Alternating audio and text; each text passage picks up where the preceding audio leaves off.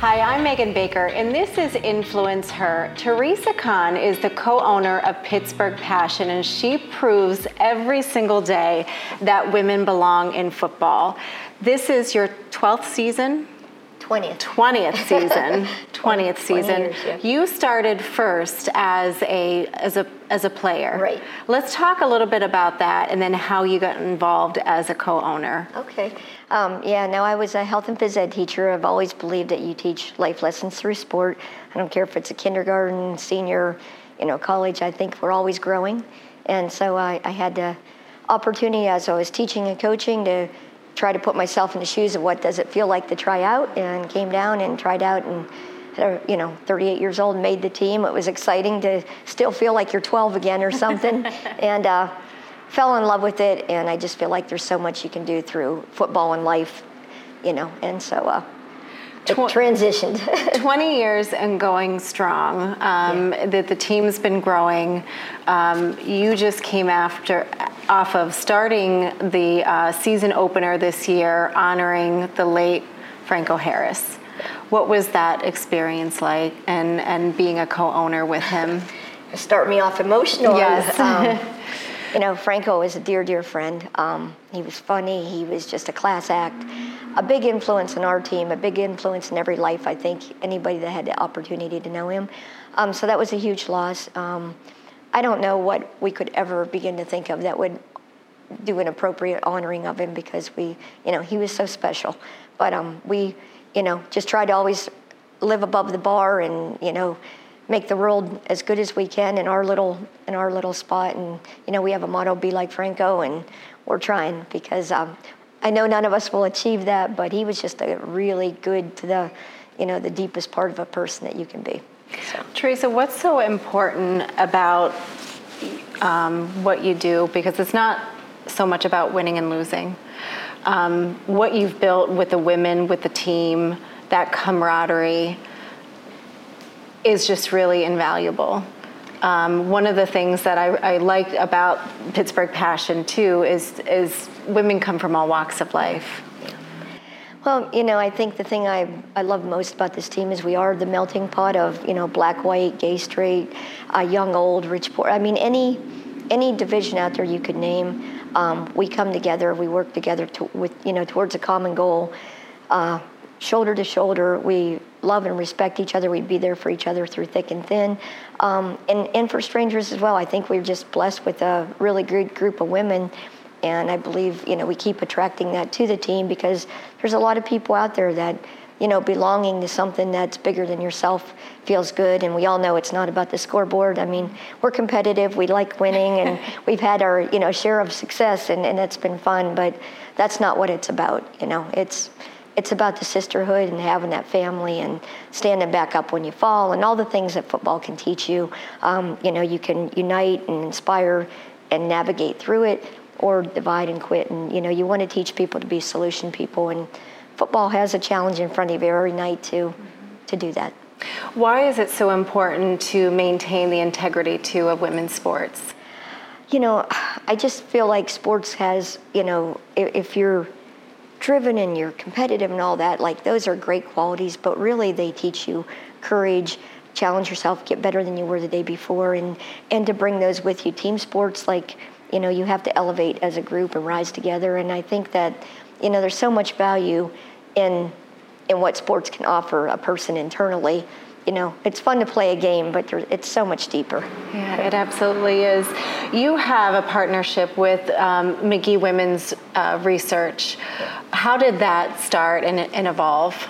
Um, well, uh, Caroline Fitzgerald helped make that uh, that introduction, and I think we just align that we want to try to make a difference and help and create strong women and overcoming challenges. And you know, I think uh, we parallel with uh, a mission of trying to be a support system and you know help them be as strong and as best as they can. What is one um, life lesson that you've learned um, through ownership of Pittsburgh Passion and, and perhaps from some of the, the players? Um, well, you know, we our mission's all about like whether it's integrity, respect, um, perseverance, you know, accountability, responsibility.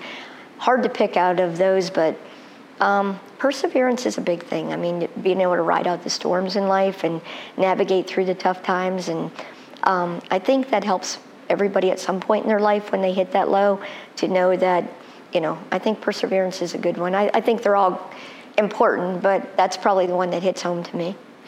You have set the bar really high for professional sports. What is next for you?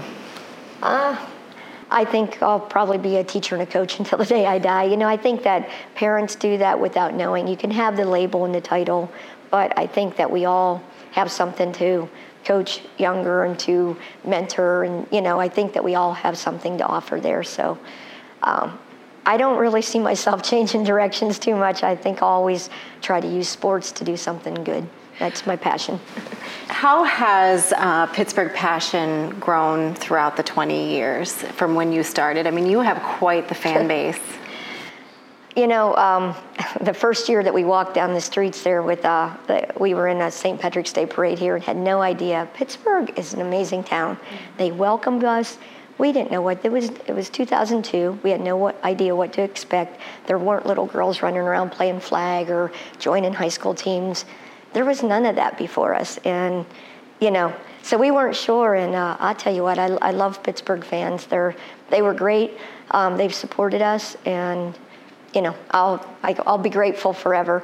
And when Franco ended up joining us, of, of course, he brought that legitimacy to it as well. And Pittsburgh loves him.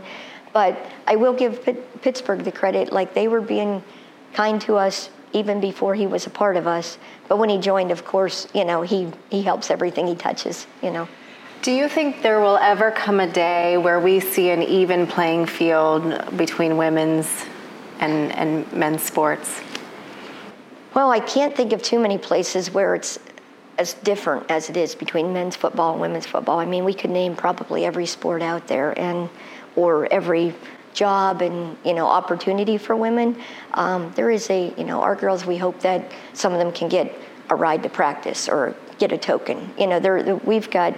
You would be surprised how much they struggle to balance being a mom, having a job, getting leaving there, running home, feeding whatever you know, flying to practice, getting home at midnight, getting up and going to work, making it all work.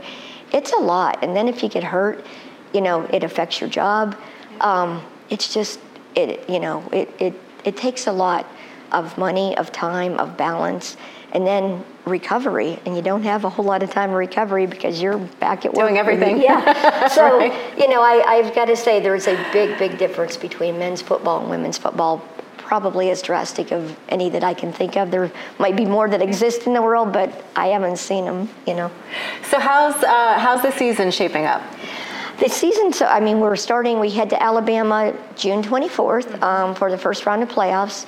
And so, you know, once again, we we had uh, we lost our starting quarterback, we we lost our starting running back. I mean, we've just been this has been the year, and, and we're still chugging along, finding ways to put it together. So I admire our players for you know next woman up, here we go, and uh, I admire them for the extra work we've put in. What is one, uh, we'll, we'll end on this, what is one piece of advice that you can give to someone out there who's maybe struggling, um, you know, to a young lady or a woman? I, I, wow, that's a, that's a tough one there, but I feel like, you know, if you can just, if you can't find the people around you, it's important who you surround yourself with, but even if it's just yourself. And I'm very spiritual, so i I feel like we always have help available. And I, I, think that we find our purpose, count our blessings, and no matter how tough things get, we can always find something to be grateful for and build off of that. And what we focus on will grow. Teresa Conn, it's been an absolute pleasure. She's the co owner of Pittsburgh Passion. Make sure you check it out. Thank you so much for spending time with us. Thank you. We appreciate it.